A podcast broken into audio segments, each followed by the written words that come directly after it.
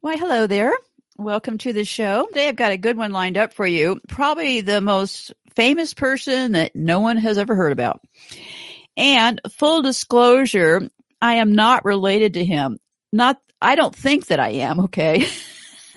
but let me tell you a little bit about him today, okay? Let me read a couple of his more famous quotes. I, I think this deal with this LeMay guy is likely true and these are either his direct quotes or the image or the words from the military, which he was heavily involved in. First quote Every soldier thinks something of the moral aspects of what he is doing, but all war is immoral. And if you let that bother you, you're not a good soldier. Curtis LeMay. Another interesting quote We should bomb Vietnam back into the Stone Age. Quite a guy, huh? Curtis, General Curtis Emerson LeMay was a belligerent cold warrior who was portrayed in the satiric, satirical film Doctor Strangelove as a trigger-happy General Jack D. Ripper. So I'll be watching that this afternoon. It's available here on YouTube for the price of $3.99. Okay, Doctor Strangelove. And also in a few days, I'll be talking about the base that he commanded, which is the Strategic Air Command, also called SAC, S-A-C. I grew up on SAC bases, never heard anybody call it anything but SAC, which makes me think that probably means sacrifice. But anyway, so yeah, um, I want to explain first who this guy was and then explain what the SAC does, okay? Because SAC has a lot of interesting job descriptions, huge amounts of money involved. But what seems kind of odd is that of the things that they list as duties, a lot of them aren't really real. You know, space isn't real. So what are they up to over there in SAC? We'll find out. So, Dr. Strangelove, or the other title was How I Learned to Stop Worrying and Love the Bomb, more commonly known simply as Dr. Strangelove, is a 1964, everything around that time frame, right? Black comedy that satirizes the Cold War the Cold War fears of a nuclear conflict between the Soviet Union and the United States. You know, you do realize that the United States sold the Soviets a tremendous amount of um, uranium not that long ago. So I'm not sure who sells uranium to their enemies, but except for this country. The film was directed, produced, and co-written by Stanley Kubrick, blah, blah, blah. Okay, the film was made in the United Kingdom. It's based on the Peter George's thriller novel Red Alert from 1958. And the story concerns an unhinged U.S. Air Force general who orders a first strike nuclear attack on the Soviet Union. Those commies. It separately follows the President of the United States, his advisors, the Joint Chiefs of Staffs, and a Royal Air Force, that's called RAF over the UK, exchange officer as they attempt to prevent the crew of a B-52 plane who were following orders from the general from bombing the Soviets and starting a nuclear war. My father flew B-52s. That was the big deal back then. Um, the film is also considered one of the best comedies ever made as well as one of the greatest films of all time. They also made a film about SAC too. Funny how this works. Just because the military runs a military, just because the military runs a movie industry, don't let that concern you, okay? In 1998, the American Film Institute ranked it 26 as the most best American films. What is interesting, in 1989, the United States Library of Congress included Doctor Strangelove as one of the first 25 films selected for historically or aesthetically significant. Sounds kind of interesting, huh? This is another quote I found kind of interesting. This is from that maniac General Wesley Clark. He uh, said, Nothing could be a more serious violation of public trust than to consciously make a war based on false claims. Another interesting thing about Curtis LeMay, I should call him General Kathy or something, guy's a full on tranny. Um, anyway, so there was some speculation back in the 60s. People thought that he was accused of being on the scene in Dallas and possibly part of the fake JFK death. I covered all of these fake true crimes in the show called True Crime is Fake or something like that. All of them are transgendered, okay? Walter Cronkite is a tranny. He had a couple of daughters who have seriously looking Adam's apple. Amber Alerts, that was a fake little boy, not a girl. The mom is a is a man in a wig. So yeah, this has been going. Even the ones that we think we trusted, good old Walter Cronkite. Interesting enough, he dated after his wife supposedly died. He dated Carly Simon's sister talk about a jawline. Anyway, the sister doesn't have the jaw like he does, but the Simons are pretty influential in the publishing company and all that. So yeah, good old Walter Cronkite was the biggest liar of all. But I got to give Walter credit. He lied much better than the crowd now. Okay, so what somebody said is the reality is that we are a country like any other with good and evil people. well, I think the balance is a little bit off kilter here. The strong and weak, noble and criminal acts, with truth often hidden under deception and propaganda. I think they just summed up this place. So, yeah, so it's funny that they, um, what they did after Pearl Harbor, they said this country asked its military leaders to commit acts that, when taken out of context, can be viewed as war crimes today. Okay. Between March in August of 1945, 38 year old General Curtis Emerson LeMay ordered the death of more civilians than any other man or woman in U.S. history. No one else comes close. Not William Sherman, not George S. Patton, no one. Okay. So, in the air campaigns against Japan, now these are all fake, right? but they were over there. People were over there fighting. Okay. But I'm not going to just tell you this is all true. I'm just going to read what they're saying here. LeMay abandoned the established policy of daylight precision bombing. Instead, he loaded his B 29s with firebombs and sent them out over Japanese cities during the night. As LeMay described it, the B-29s scorched, boiled, and baked to death some 300,000 people. After World War II, LeMay served in the Pentagon. I guess he probably should have been in prison, right? In 1947, LeMay transferred to Wiesbaden, Germany to command U.S. forces in Europe. Got him back in Germany. LeMay returned to the U.S. in October 1948 to take charge of SAC, S-A-C, Strategic Air Command. They are going to be our big, they're going to enter this picture in a huge way very soon, these little SAC people. So, LeMay's first war plan, drawn up in 1949, proposed delivering the entire stockpile of atomic bombs in a single massive attack dropping 133 atomic bombs on 70 cities within 30 days. By the end of his term, the SAC was on constant and ready to execute an all-out atomic attack at a moment's notice. And LeMay was SAC commander until June of 1957. I was born in 1951 on a SAC Air Force base. kind of amazing I'm still alive. Uh, LeMay was appointed Vice Chief of Staff of the United States Air Force in 1957 and Chief of Staff in 1961. That puts him at the Bay of Pigs. that Cuban Missile Crisis. Go see my show about Cuba. Probably a totally flipped country at this point.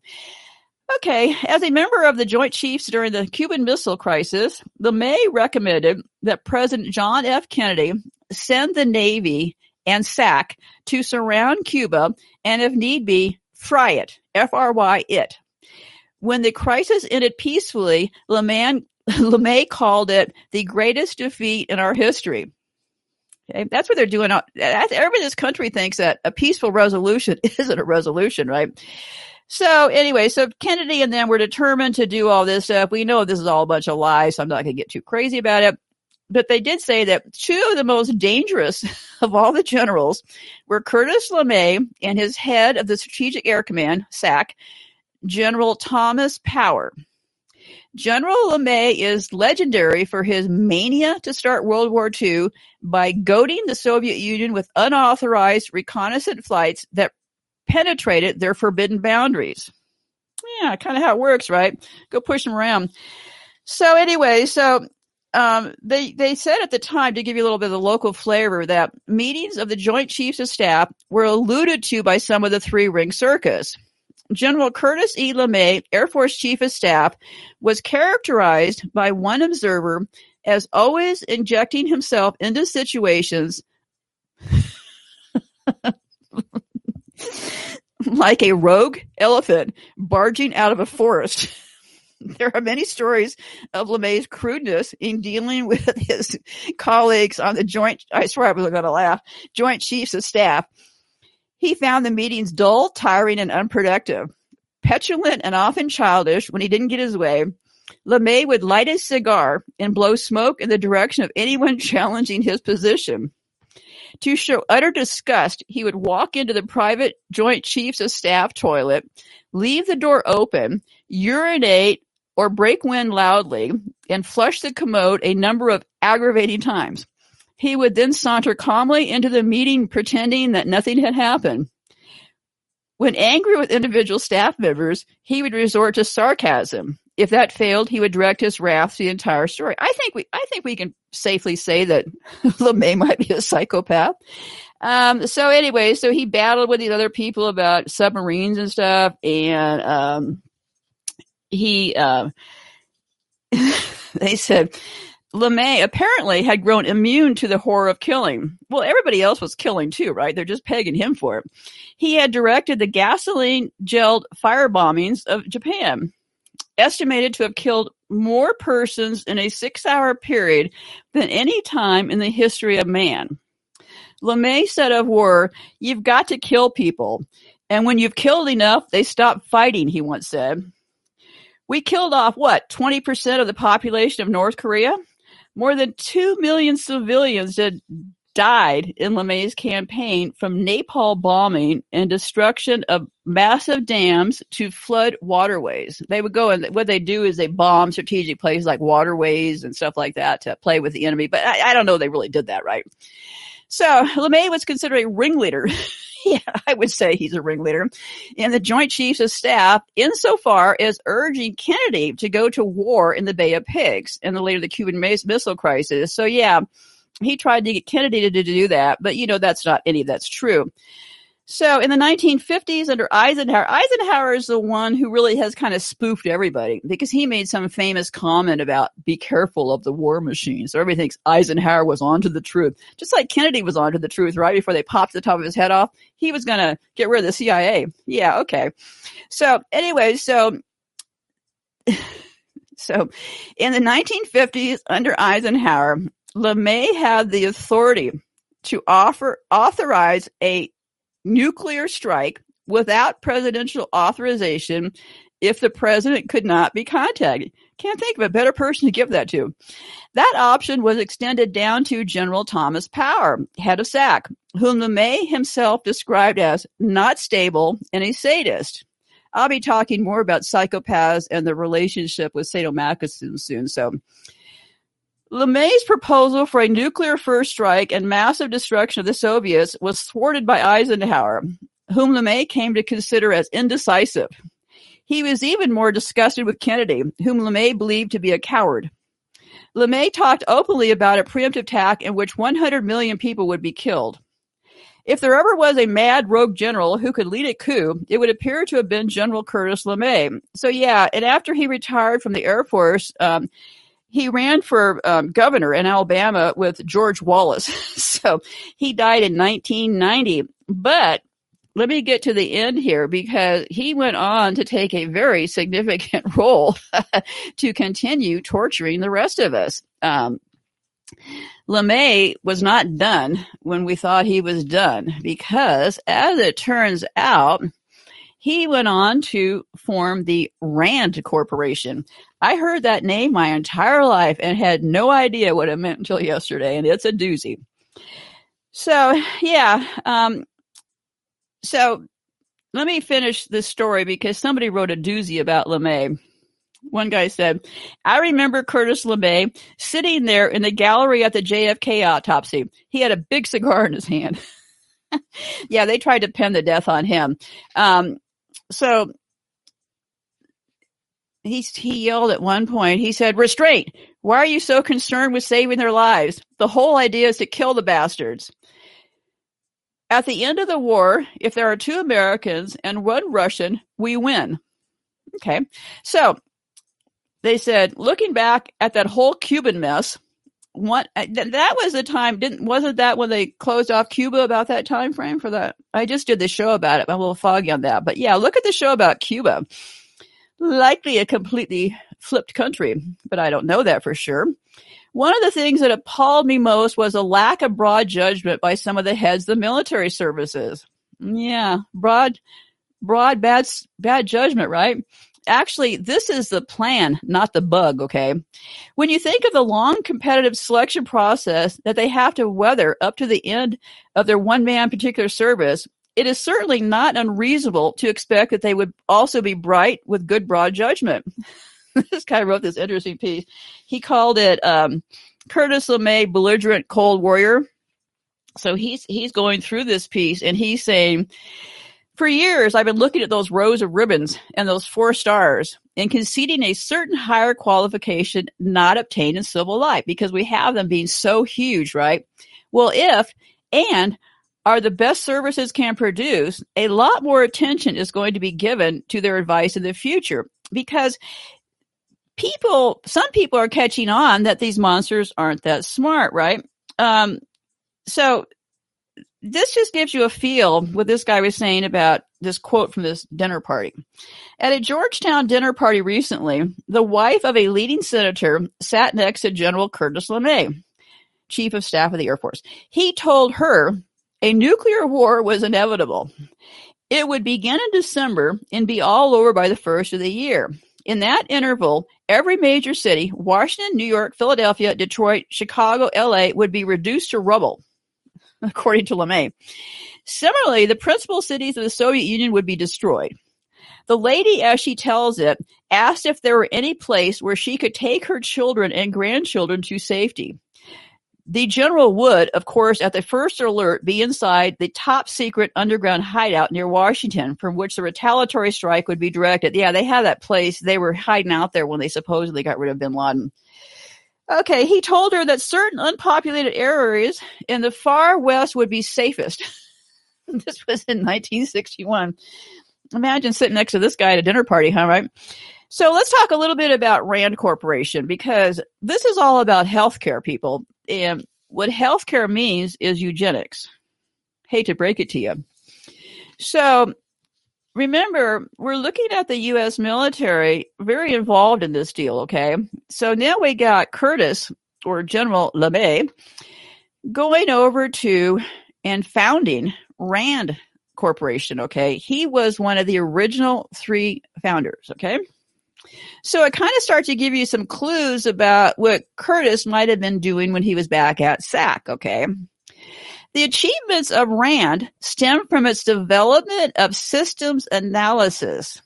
Important contributors are claimed in space systems and the United States space program. Funny how the space isn't really true, right?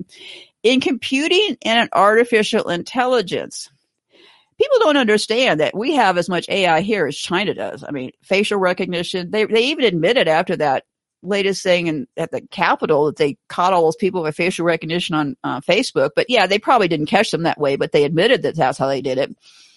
So they're trolling your social media accounts, people.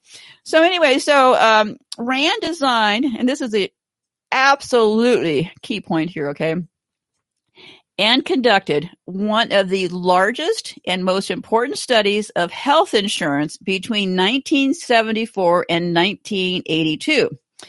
The RAND Health and Education and Welfare established an insurance corporation to compare. Yeah, we get robbed on healthcare. Um, by the late 1940s, this was RAND was started by Douglas, the aircraft people. Okay, but by the late 1947s, Douglas had expressed their concerns that their close relationship with Rand might create conflict of interest problems on future hardware contracts. Yeah, a little conflict of interest here this whole thing is, you know, somebody said the other day, and I thought it was just kind of so, so out there. One of these progressive people, they said, you know, people, what is wrong with people? They were going on and on. They said, what do people really think that every doctor in the whole world has colluded on this vaccine? I thought, yeah, that's exactly what happened, right? So anyway, so, um, they, they distanced themselves and, um, because they saw this conflict, okay? So they started as a nonprofit. You always want to do a nonprofit if you're a crook, okay? And you want to also do a charity if you're a crook. On 14 May 1948, RAND was incorporated. So RAND had only been around a year being run by Douglas, the military company. I'm sure this they just got completely out of it. There's no conflict left here, right? So anyway, so they were incorporated in the state of California and they were formally transferred to the Rand Corporation. And I believe they are in Pennsylvania, German Pennsylvania, right? Okay. So this is what they did. Since the 1950s, Rand Research, run by the biggest psychopath in this country, has helped. Well, they, they had a famous quote, and what they said was at the time that Curtis was a psychopath, but it was okay because he was our psychopath. So they helped inform U.S. policy decisions in a wide variety of issues, including the space race, the U.S. Soviet nuclear arms confrontation, the creation of the Great Society social welfare programs, the digital revolution, and national health care. Its most visible contribution may be the doctrine of nuclear deterrence by mutually assured destruction, called MAD. Now, this whole nuclear and the space is all fake. So I think what they do is they just set up these things because the eugenics is probably hidden under those little budget items, right? So anyway, so um, Defense, then Defense Secretary Robert McKenna, excuse me, McNamara, they did some work based on the game theory and they positioned the idea of a winnable nuclear exchange in his 1960s books on thermonuclear war. So I don't know. They said that Doctor Strangelove, if you watch if you watch the movie, um, he is spoofed as the Bland Corporation, not Rand Corporation. And I'll be back to talk to you about how they spoofed this um, surgeon who is related to possibly to Justin Bieber. They Justin Bieber, this guy was named B I B E R. They spoofed him on South Park. Funny, that guy too. He just got out of the military, and all of a sudden, somebody asked him, "Hey, I want to be trans. Can you get me a a penis or something?" He said, "Yeah. Hey, I'll get in there and help you out with it." Right after he got out of military surgery, right? Eh, I'm sure he probably didn't learn anything in the military. I'm probably just way too suspicious. So anyway, so yeah, Rand is looking pretty suspect. Curtis LeMay, uh, all this health stuff, very concerning. So, according to the 205 annual report, about one half of RAND's research involves national security issues. Many of the events in which RAND plays a part are based on assumptions which are hard to verify because the lack of detail on RAND's highly classified work for defense and intelligence agencies. See how that works? You say, listen, we got all this money over here we're going to be taking care of the children, health insurance and all this stuff, but don't ask us about that because we're also doing classified work. So we really can't tell you anything. Okay. Behind the big wall they are. Okay, folks. So I'm going to close off for now. I will, we're going to pick, work out a system for what we need to show you that Andy dug up and I'll get back to you the next day or two for that. So join you in the comments. Be safe out there. Goodbye for now.